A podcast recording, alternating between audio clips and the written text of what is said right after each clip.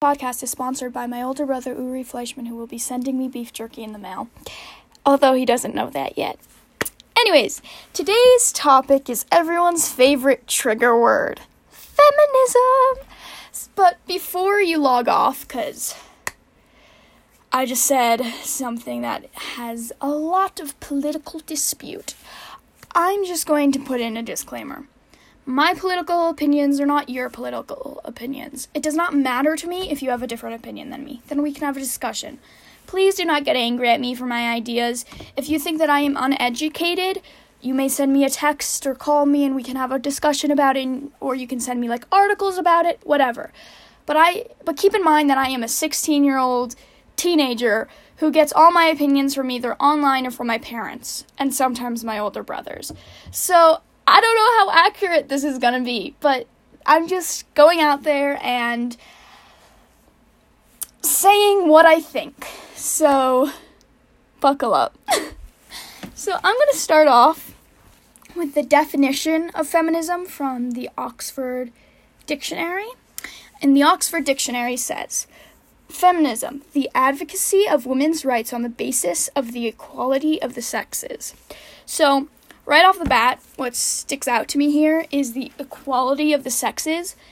One of the ideas that I pride myself on is that I think that male and female, gender, sex, whatever you want to say,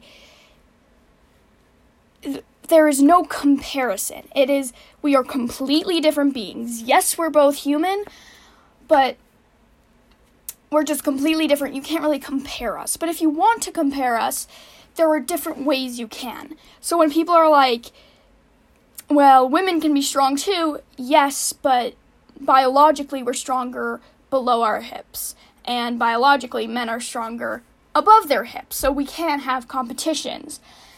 And then there's the idea that nowadays people can just declare themselves whatever gender they want to be. And that is okay, whatever. Everyone can do their own thing. I can declare myself a cactus if I wanted to, but we're not going to go into that. But I was on a soccer team, and there was a boy on the team.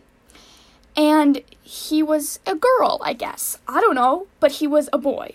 So he, of course, was supporting the entire team because men are naturally faster, stronger, more like. He, he was just better than everyone. So we lost and he was just the best person on the team, and there's nothing we could say about it because he was a boy, but he had declared himself a female, so he was on the girls' soccer team. So there's a lot of that, and then there's the women have been discriminated against, whatever you want to say, for hundreds of years, blah, blah, blah. And yes, it is very important. Women are still being taken advantage of and all that, that type of stuff. But I think that it's easier to play the survivor than to play the victim. Because playing the victim gets old really quickly.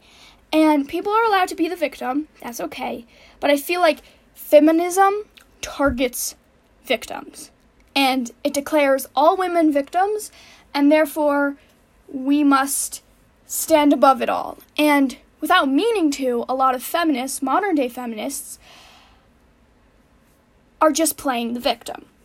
And before you attack me for this, let me explain.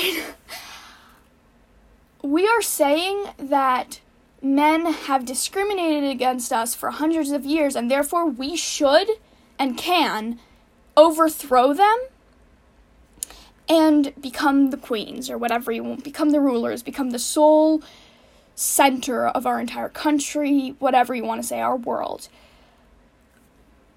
But that is like, oh, it's not good.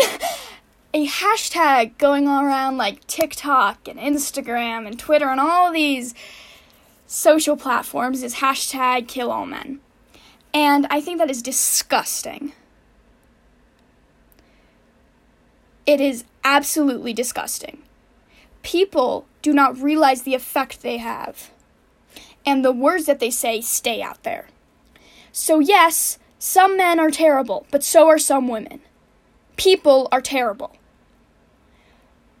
But the hashtag kill all men implies that all men are bad. And for teenagers and young adults and preteens, they their minds are highly affected by the things they see. And if they see the hashtag kill all men too many times, they might start thinking like that. It's disgusting. It's taking one thing someone said and applying it to the entire race or section, like the entire group. It's sexism. And people mistaken that sexism can only apply to women, but sexism applies to men too. And when the hashtag kill all men is is sexism and it's taking what some men do and applying it to all women. It's I know I said it's disgusting, but it is. I don't I don't understand it. And as human beings, it is very easy to oh, what's the word when you just when you apply one term to everyone. It's just a blanket statement. We are so good at that. We love doing that. We love putting people in groups. But this is not something that should be happening at all under any circumstances. So you're telling me if we had a hashtag kill all women that it would have the same effect? No.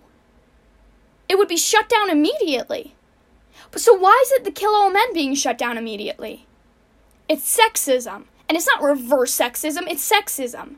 Because sexism is and will always be the discrimination of one of the sexes. And right now that's happening to men. And because it's the 21st century and women rule and girl power, people aren't realizing how terrible it is. Many women have terrible experiences with men, and that should stop. Maybe we should target that. But what's happening here is taking innocent people and it's burning them at the stake. And it should stop. I hope everyone has a great day. Um, I got a little carried away. Um, enjoy.